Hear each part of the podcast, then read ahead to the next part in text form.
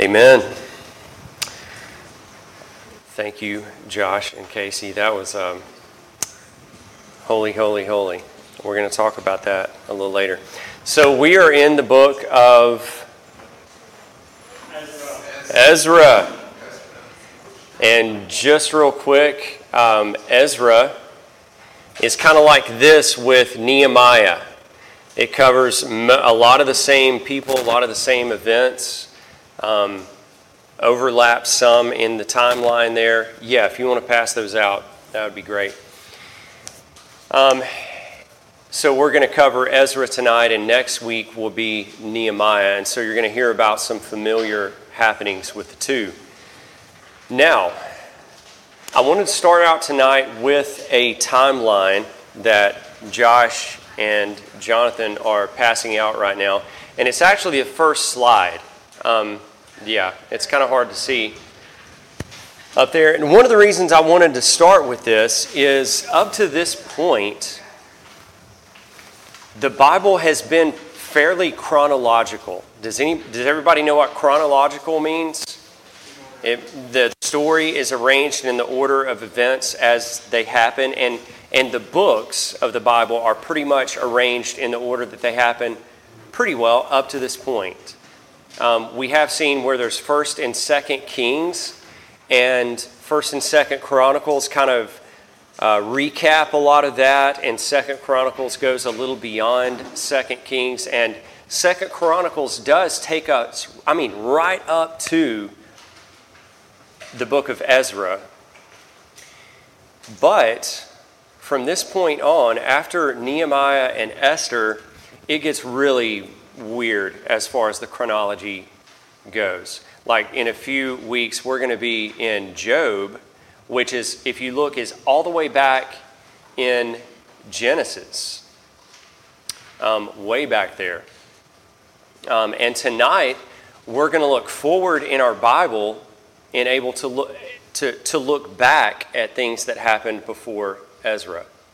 And one of the, one of the things I, I want you to see in this is I, I want you to see, we want you to see individual stories, but we also want you to see a story arc. And understanding where you are on that story arc can help you in piecing together the whole story. Um, so last time um, I taught on Judges, and I talked about excuse me, how movie makers will take movie theme music, like the main theme, and they will loop it at, at points in time throughout the movie, at strategic times throughout the movie, in order to draw you into a story. You don't even realize it's happening when you're watching a movie. Um, but they do this intentionally on purpose to, to draw you into these certain points in the story arc and then that music will, will build and, and fall and build and fall. And then at the main point where all of it has been pointing to the, the main um, time that the hero does his thing, it builds to a crescendo. And so, in much the same way, that's what we're doing in this road to Emmaus, is we're showing you where that main theme is looped in the Old Testament in order to draw you into a story. And a lot of what we're looking at are what we call types and shadows. Types of Christ, um, shadows of Christ, things that are all pointing to Christ. But one thing I want you to see in the, the timeline here is that we're at the Ezra and Nehemiah and Esther are really some of the last narrative in the Old Testament. And so, if you see um, on your timeline, you have the end of the Old Testament, and it's still, I think, 400 BC there. And then it's called the 400 silent years. And so, I want you to see where these are more than just shadows and types here. The, we're, we're four to 500 or 450, 550 years before Christ comes. And all of the all the pieces have to be brought into place for him to be and do what he was to be and do. And so that's one reason I wanted you to kind of see where we are in the story arc. In a sense, the, the main theme is going to swell this one last time in Ezra, Nehemiah, and Esther, and then it will die away, complete silence for 400 years until Christ is born, and then it will build to its, its finale, its, its crescendo, its pinnacle, its peak with the person and work of Jesus Christ. So I want to show you a couple of just things I'm talking about, like in Isaiah 9 1 and 2. It says uh, that Jesus' ministry would be in Galilee. Well, most all of the Jews are in exile in Babylon at this point. That's where we are in the story right now. Is they're all in most all of them in ba- Babylon. They're not in Galilee, and so unless Jesus wanted to minister as a botanist or a veterinarian to the plants and the animals, and I don't think he was as interested in that as people. Um, there have to be people in Galilee for him to minister to, right? Um, so the people have to be brought from exile back in order for that prophecy about Christ to come true. Uh, Zechariah 9 9 says that Jesus would ride into the city of Jerusalem on a donkey. Well, right now in the story, there is no city of Jerusalem, it's rubble. And so the city has to be rebuilt in order for him to ride into Psalm 69 9 says, Zeal for your house has consumed me. What was David in the Psalms talking about when he said, Your house? What was he talking about? Anybody know? The temple. The temple, yes. Zeal for your house, your temple, has consumed me. And that was a prophecy that, that Christ would fulfill. Y'all remember when he made the whip and drove out the money changers? And his disciples remembered that David said, Zeal for your house has consumed me. At this point in the story, there is no temple. The temple is rubble. Nebuchadnezzar came in um, 50 years prior to this and leveled the temple. So, in order for those things to happen, all these pieces at some point have to come into place. And we have the luxury of being able to look back and see it all unfold. They didn't know exactly what was going to happen next. They knew some things if they trusted the Lord, and we're going to see that in a few minutes that the Lord had told them very specific things. So here's what we're going to do tonight. Y'all are going to read. Um, I don't have a study guide, and I'm not going to put verses up here for y'all to read y'all are going to stay in the book of Ezra. I want y'all to camp in the book of Ezra, and y'all are going to read all the verses that we read tonight from Ezra. And I'm going to read the other verses so that y'all don't have to be flipping around as much, and y'all can kind of maybe get a little, little more familiar and digging into Ezra. So if y'all could open your Bibles um, to the book of Ezra, First and Second Chronicles, Ezra, Nehemiah, Esther, Job, it's in there. And if somebody could look up uh, Ezra 1 1 and just read that first verse for me. Okay. The Go first for it. year of Cyrus, king of Persia, that the word of the Lord by the mouth of Jeremiah might be fulfilled. The Lord stirred up the spirit of Cyrus, king of Persia, so that he made a pro- proclamation throughout all his kingdom, and also put it in writing. All right. so, did you hear the part in there where it said that the word of the Lord, according to the prophet of Jeremiah, might be fulfilled? Well, this is written in such a way that, that we're expected to know what Jeremiah said. It's almost like when you're reading a like a Wikipedia article or something, and, and it has an event that it references, and you're supposed to know what it is, and it, the the event will actually be a link that you can click on and go and see what that event was, so you can know what it's talking about in the story. Well, we're going to click on that link and go to Jeremiah 29:10. I'll go there. You can stay in Ezra. And he said a lot, but this is just the the portion we're really going to key in on. Jeremiah 29:10 For thus says the Lord, when 70 years are complete for Babylon, I will visit you, and I will fulfill to you my promise and bring you back to this place. So there's going to be 70 years of exile in Babylon. that King Nebuchadnezzar overthrew the city of Jerusalem and took, um, took its people, most all of its people out, and exiled them and took them, and they were slaves in Babylon for 70 years. And he promised at some point in there, Jeremiah, the prophet Jeremiah, prophesied from the word of the Lord that they would be delivered after 70 years. And so Ezra starts out, that 70 years is up. And so things are about to happen. So if somebody could read um, verses 2 through 5, go for it. Chapter 1. Yeah. Thus says Cyrus, king of Persia, the Lord of God of heaven has given me all the kingdoms of the earth, and he has changed me to build him a house at Jerusalem, who's in Judah. Whoever is among you, all his God be with him. Let him go up to Jerusalem, who's in Judah, and rebuild the house of the Lord, the God of Israel. He is the God who's in Jerusalem. And let each survivor, of whatever place he sojourns, be assisted by the men of his place with silver and gold, with good besides free will offerings for the house of God that is in Jerusalem. Then rose up in the heads of the father's house, houses of Judah and Benjamin, and the priests of the Levites, everyone who has, whose spirit God had stirred to go up to rebuild the house of the Lord that is in Jerusalem. All right, so we have um, God has moved uh, King Cyrus. Um, and I got to throw this in here. I wasn't going to do it. I got to because it's fun. Um, if you look on your timeline, where is Isaiah in this timeline? It's, it's well before these events, right? Okay, Isaiah actually prophesied, it was around 150 years before. Isaiah prophesied by name, called Cyrus by name. God, you know, revealed this to him. Said Cyrus is going to um, be this king. I'm going to give him victory over all these people, and he's going to do all these things.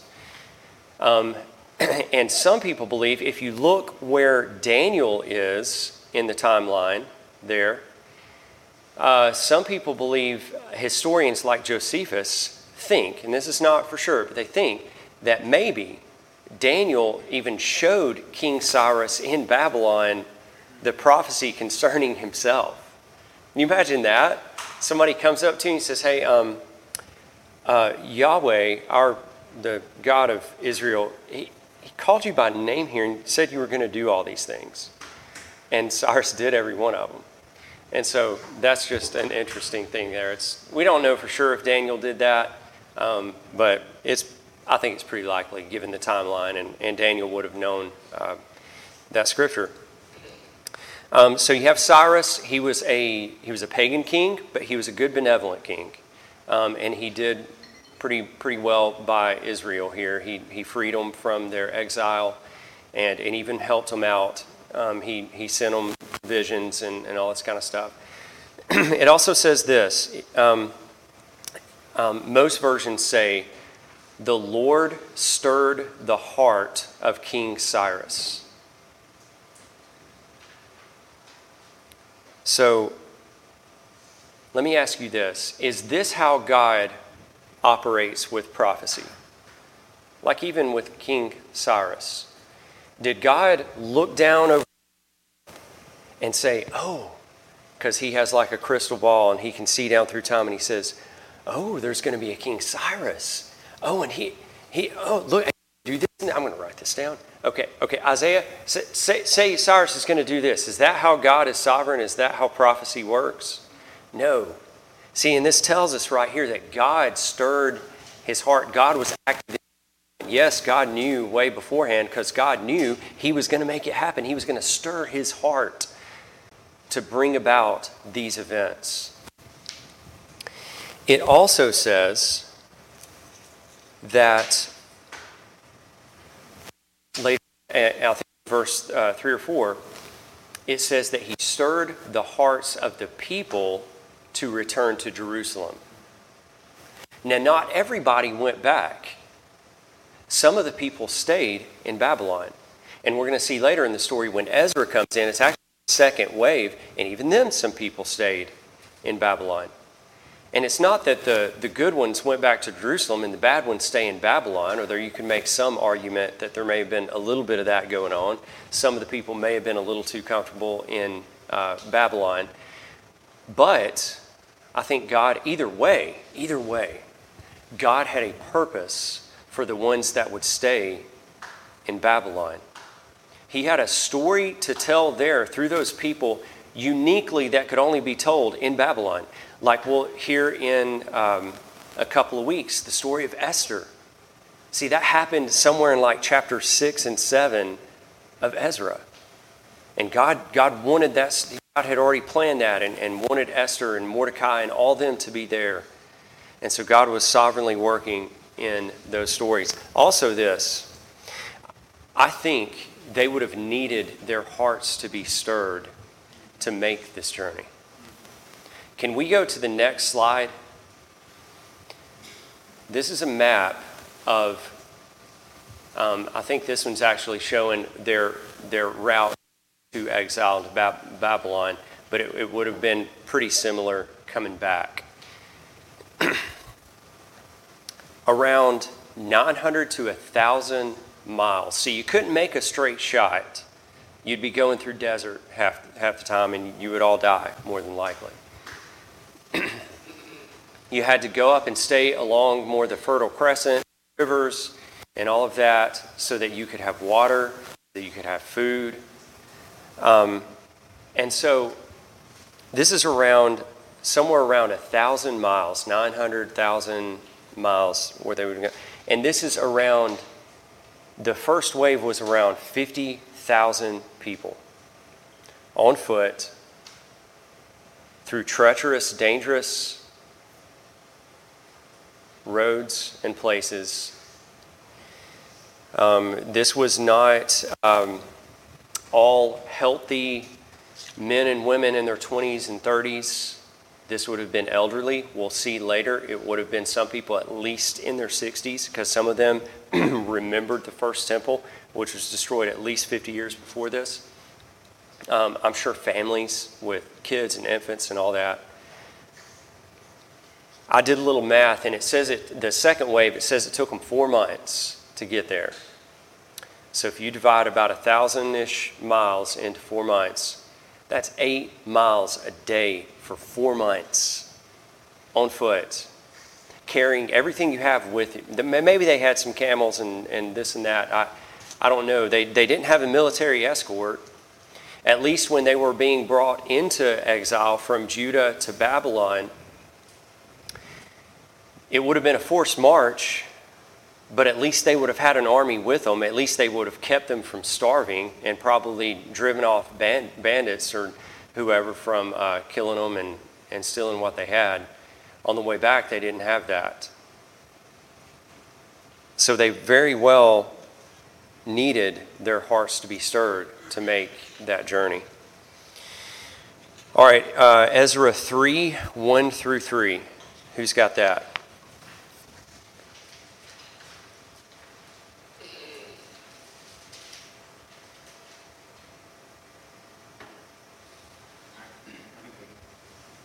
Then the seventh month came, and the sons of Israel were in the cities, and the people gathered together as one man to Jerusalem.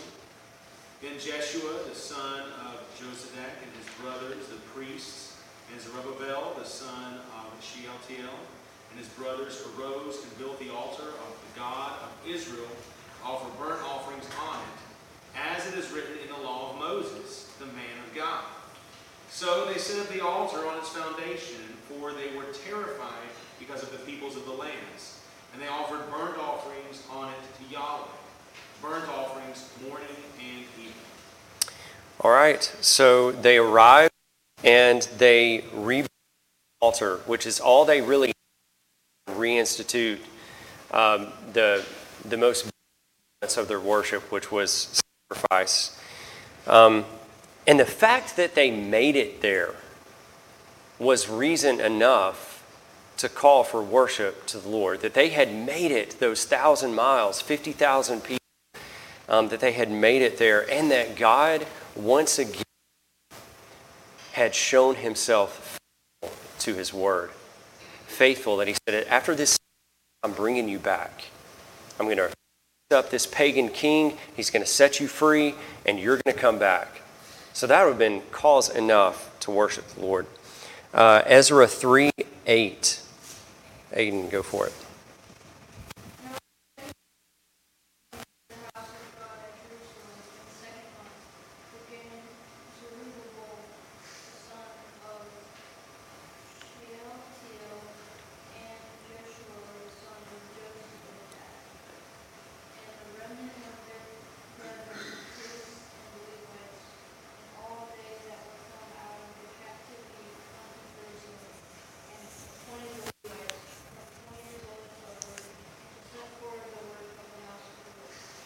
All right, so restoration, rebuilding the temple begins. And you heard the name Zerubbabel.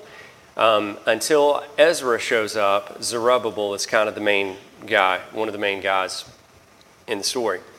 Um, and this is one of the main objectives that they've been sent there to do is to rebuild the temple, rebuild the city. And so they begin uh, Ezra 3 10 through 12. Who's got that? Go ahead, Emma. Read it loud.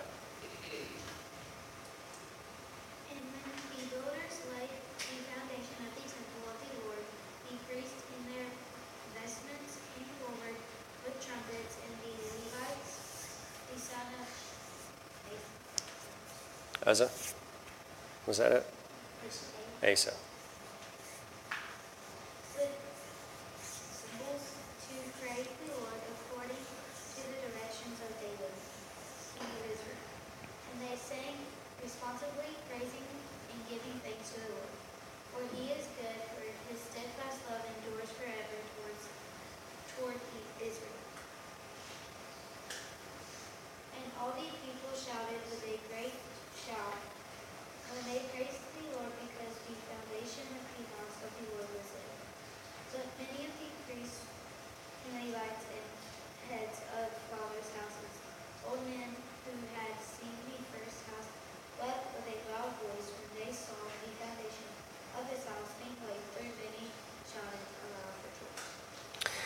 Right, so they, the foundation of the temple has been laid. And then the, this strange thing happens. The young men are rejoicing and shouting. And it says, the old men, the heads of fathers' houses, who had seen the first temple. Who built that first temple? Solomon. Yes, this was at, and Solomon's temple was at the height of the glory of the kingdom of Israel. And it would have been a magnificent building to see, no doubt.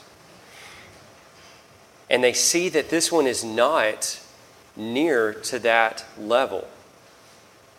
But do you think that's the only reason they're weeping? Would they really weep just because the building is not as big? Was there something else missing from this temple? What was missing? What's that?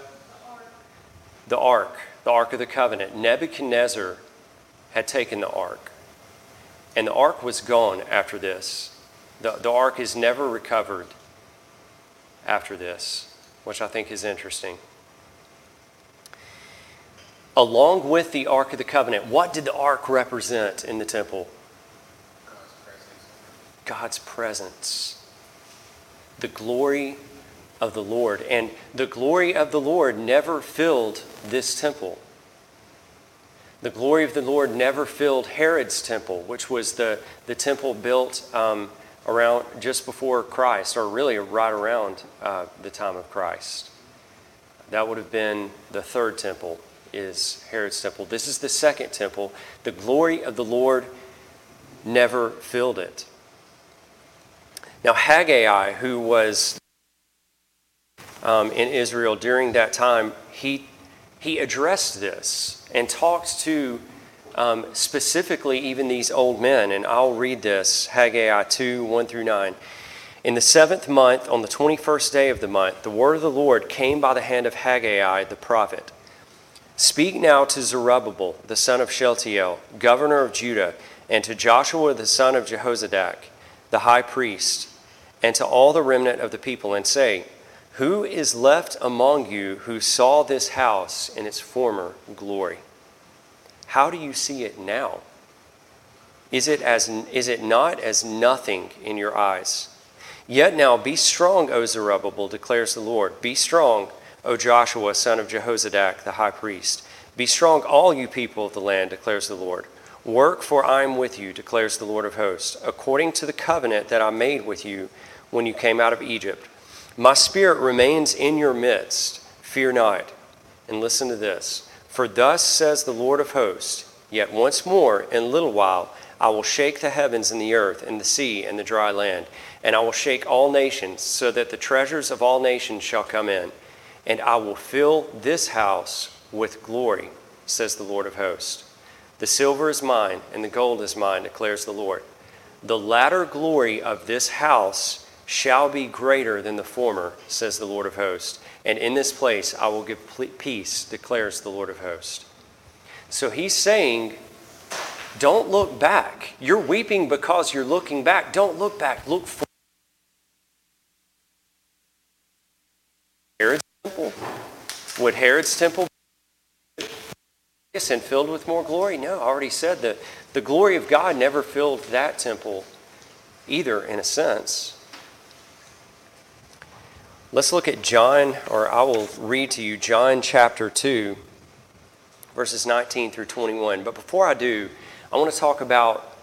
uh, Tim Evans said this a few months ago, and I think it's, it's helpful in understanding prophecy. That the prophets often, it, when, when they would prophesy, it was almost like looking at a mountain range where you had a, a nearer peak of a mountain, and then it would dip down, and then you would have behind it a little higher peak that you can see, and then it would dip down, and then an even maybe a, a, a finally um, peak that you can see that's the highest one of all. And as prophets would prophesy, there sometimes would be a, a near fulfillment and, and then an ultimate fulfillment. And so we're going to look at the, the things that Haggai um, could have been talking about. One is uh, Jesus in John chapter 2. After he's cleansed the temple, it says this.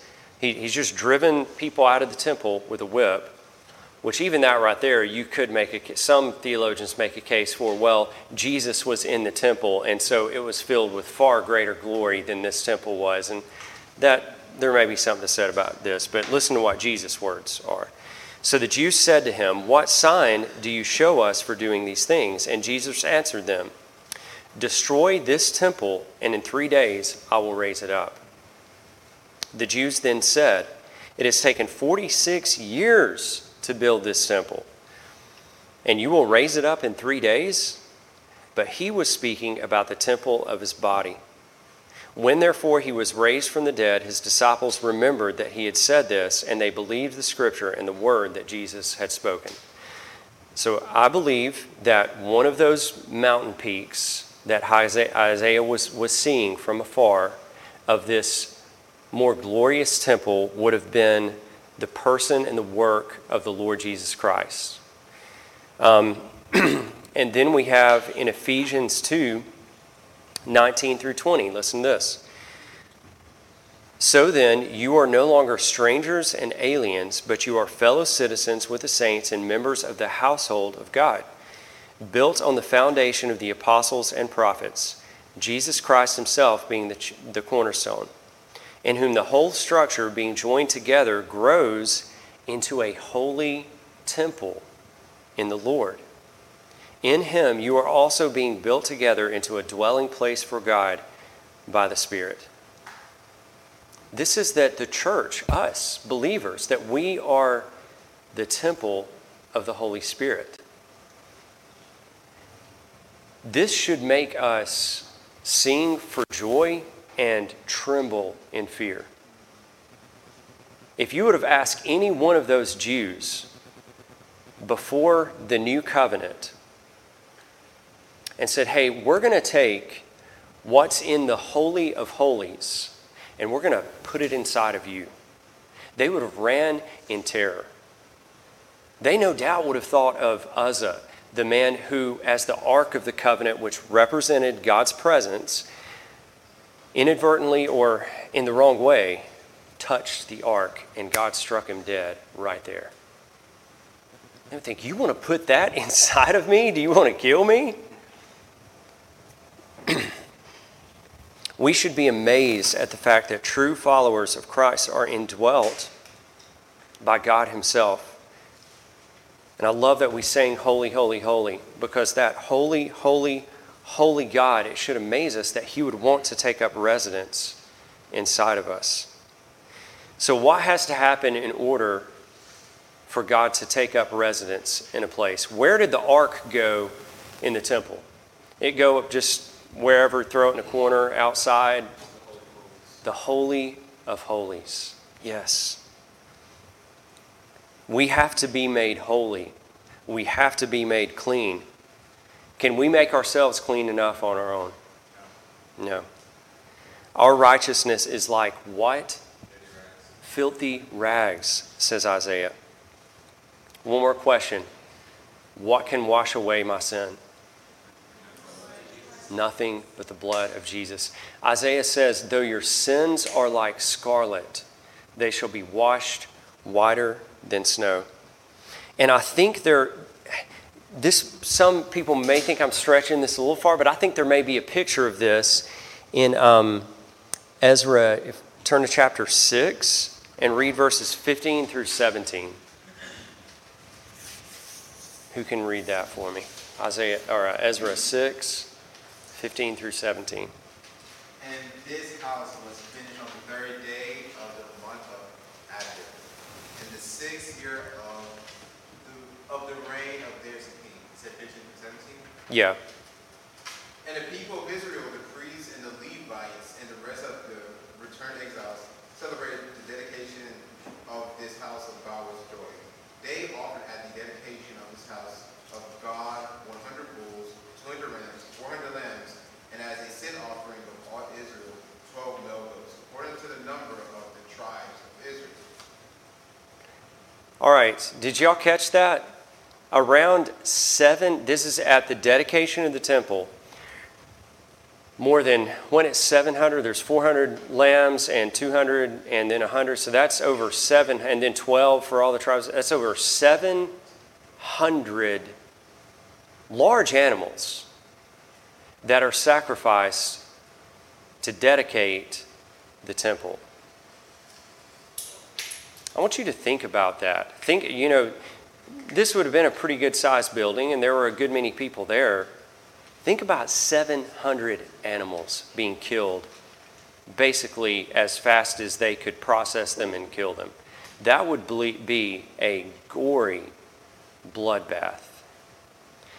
I'm not going to be dogmatic about it and say this is the only thing it represents or this is absolutely what it represents, but it absolutely is a can be a picture of to make this temple a dwelling place for God, a once and for all huge sacrifice had to be made.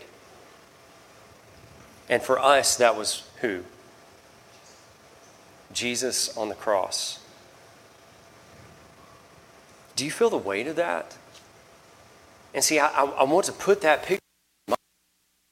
For them, it's the picture that was given 700 animals killed, this bloodbath on account of their sin, so that they can be cleansed, so that they can be made holy.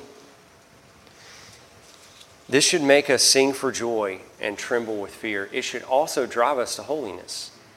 As it says in um, 1 Corinthians 6 19 through 20, or do you not know that your body is the temple of the Holy Spirit within you, whom you have from God? You are not your own, for you are bought at a price. So glorify God in your own in your body. So I think this this was another mountain peak of a more glorious temple to come that, that Haggai would have seen from afar. And I believe there's an ultimate fulfillment, and that is Revelation 21 22 through 26. And this is the eternal state. This is after it's all said and done, and we've been there 10,000 years, bright shining as the sun. And I saw no temple in the city. You say, No temple. And he says this For its temple is the Lord God, the Almighty, and the Lamb. And the city has no need of sun or moon to shine on it, for the glory of God gives it light, and its lamp is the Lamb. By its light will the nations walk, and the kings of the earth will bring their glory into it. And its gates will never be shut by day, and there will be no night there. They will bring into it the glory and the honor of the nations. That even, even the rendering of it sounds a lot like what Haggai said in his prophecy. So now we have, moving on, we have Ezra's arrival. Better late than never. The book was written by him, by the way, and it bears his name, and he doesn't show up until chapter 7. What a slacker. So let's turn to Ezra 7, and if somebody can read uh, verses 6 through 10.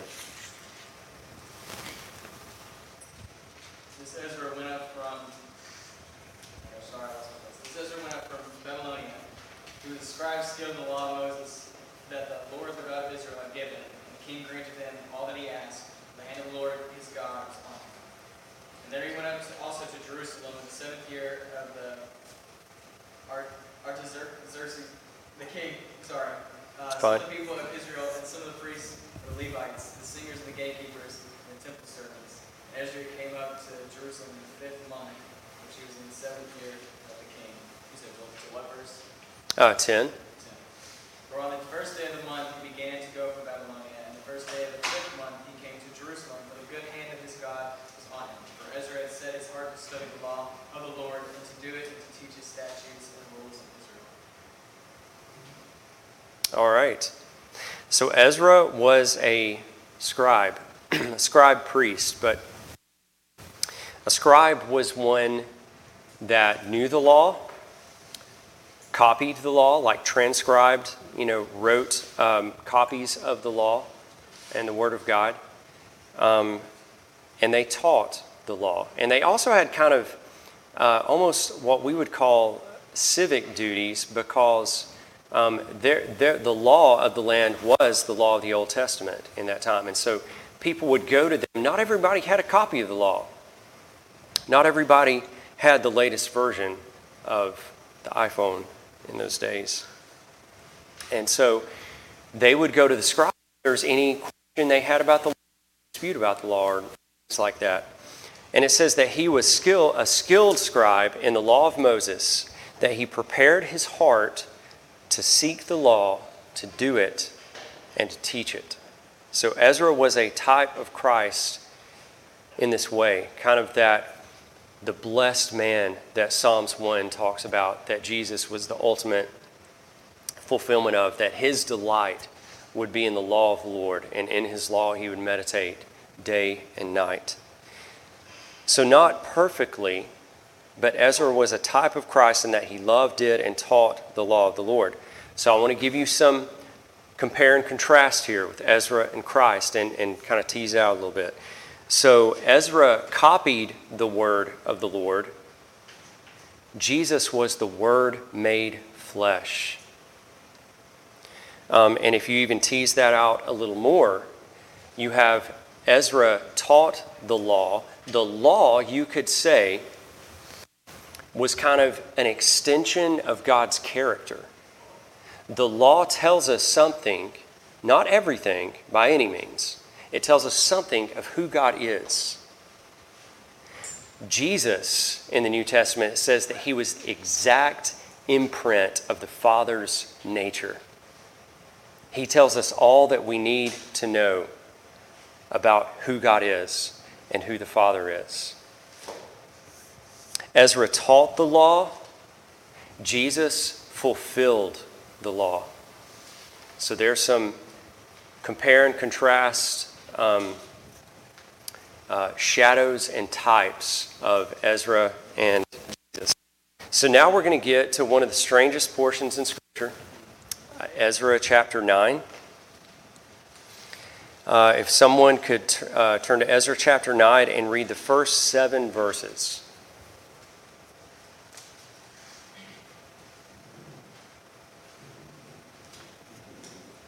Aiden, go ahead.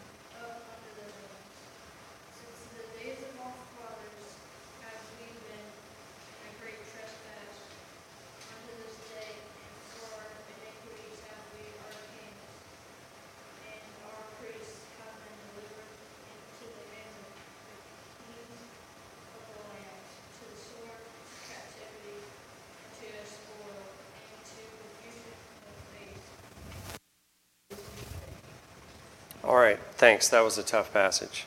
You did good on that. So, recap what he just read. Ezra gets back and he realizes that they have taken many, many, many of the people have taken foreign wives. Now, what was the significance of that? Why, why were they not supposed to take foreign wives? No, go ahead. God told him not to. And why did he tell them not to? Because it would lead. Lead them astray into what? Other gods, idol worship. This is one of the reasons, or the main reason, that they were exiled. And he's just gotten back. And they're doing it again. There's a lot of pictures like this. Like when Moses came off the Mount, Sinai and he, know, he got to the bottom of the mountain and they had already broken the covenant. And I think that's why he took the commandments and he broke them, signifying, you've already broke end of the deal. Praise the Lord that he is faithful. Going back to that covenant that he struck with Abraham and said, I'm going through this alone because I'm the only one that can hold up both ends of this deal.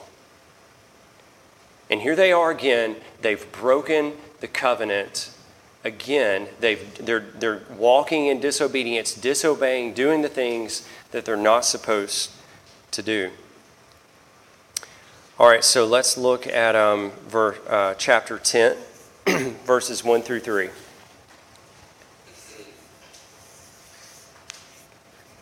Go ahead. While Ezra prayed and made confessions, weeping and casting himself down before the house of God, a very great assembly of men, women, and children gathered to him out of Israel, for the people left thither.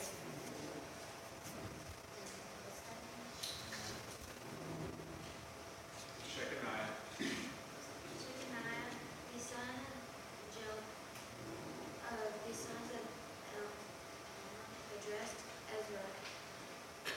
We have broken faith with our God, and we have married foreign, foreign women from the peoples of the land. But even now, there is hope for Israel in spite of this. Therefore, let us make a covenant with our God to put away all these wives and their children, according to the counsel of the my Lord, and of those who tr- trembled at the commandment of our God, and let it be done according to the text. Okay, so did y'all catch what was said there? All these people, a bunch of people that have married foreign wives, a charge is being given for them to put away these wives, to divorce them. Okay, and I said when we started down this passage, this is a strange part of Scripture. Okay, one, some practical thoughts on this. Um, this is not normal. Even for the Old Testament, this is not normal. There's no other passage like this where there's a mass divorce. Um, if you've been on Sunday mornings in Acts, you've heard this a lot. It's descriptive, not prescriptive. Okay, it's in other words, it's describing what is happening. It's not telling us what we should do. Okay. Um, the New Testament equivalent of this, maybe you could say, would like be being married to an unbeliever. And Paul is, um, although the Bible states clearly that marrying an unbeliever is wrong, Paul also clearly states in Corinthians that if you are married to an unbeliever, you are to stay married to that believer as long as it's up to you, as long as um, as as you uphold your end of the deal. Um, and a practical note on that as well. And this is not what the lesson's about. I was just gonna got to say this. To please use wisdom and seeking wisdom from the Lord in seeking who you're going to marry or not marry. That you ask the Lord for wisdom in discerning um, is this person a believer? Is there fruit in their lives? Do they love the Lord? Because marriage is a huge commitment. Um, so, verses 10, or chapter 10, 11, and 12. I'll get this real quick. Now then, make confession to the Lord, the God of your fathers, and do his will. Separate yourselves from the people of the land and from the foreign wives. Then all the assembly answered with a loud voice, It is so, we must do as you have said. They confess and they repent of their sin. And I, of all the things that you can draw from this, and there's a lot to be drawn, but I do think repentance, this is a very good picture of repentance. Because repentance is not just saying you're sorry, right? What is repentance? Turning, turning away, turning from that. You're putting, you're, you're removing yourself from the sin because from and so they put away these wives. I think there could be um, some, some thoughts in this that the Bible talks about not making any provision for the flesh to fulfill its lust. And that's basically what these wives were. They knew it would be a snare to them. If they stayed with these wives, it would be a temptation and a snare for them. And so they removed that. So I do think it's a good um, example of repentance. And I want to look at, um, at Ezra's prayer here as we finish up, lastly. In uh, chapter 9, verse 8, Ezra prays this But now, for a brief moment, favor has been shown by the Lord our God to leave us a remnant and give us a secure hold within his holy place, that our God may brighten our eyes and grant us, listen to this, a little reviving in our slavery. A little reviving in our slavery. It seems that this prayer is very forward looking, unless Ezra just wanted to settle for just a little reviving in their slavery. Because with all of their efforts to bring about religious reform, it fell short. It fell vastly short. And even though everything Ezra did was to be looked at as a good example and commended, he could not ultimately be what Israel needed for him to be. Christ would bring about freedom from our slavery to sin. He would bring about more than revival, he would bring about regeneration. We would be raised up in Jesus out of our deadness of sin. Jesus is the true and greater Ezra, the true and greater scribe, who would not only teach and love the law, but would fulfill it, would not only copy the word, but be the word made flesh. Points to Jesus. Let's pray. Father, we come to you and we thank you so much for this incredible story that you have woven over thousands of years. Lord, we thank you so much that as we read earlier, that we, we who once were far off can be brought near by the blood of Christ, that we can be a part of this story, a part of what you are doing through what Christ has done. Lord, I pray that you would open our eyes to who He is and what He's done, that we would indeed be drawn near by the blood of Christ. Lord, I pray that our hearts would burn within us to see Jesus, to know Jesus and to live for Jesus. We thank you and praise you for all that you've done. We pray this in his strong name. Amen.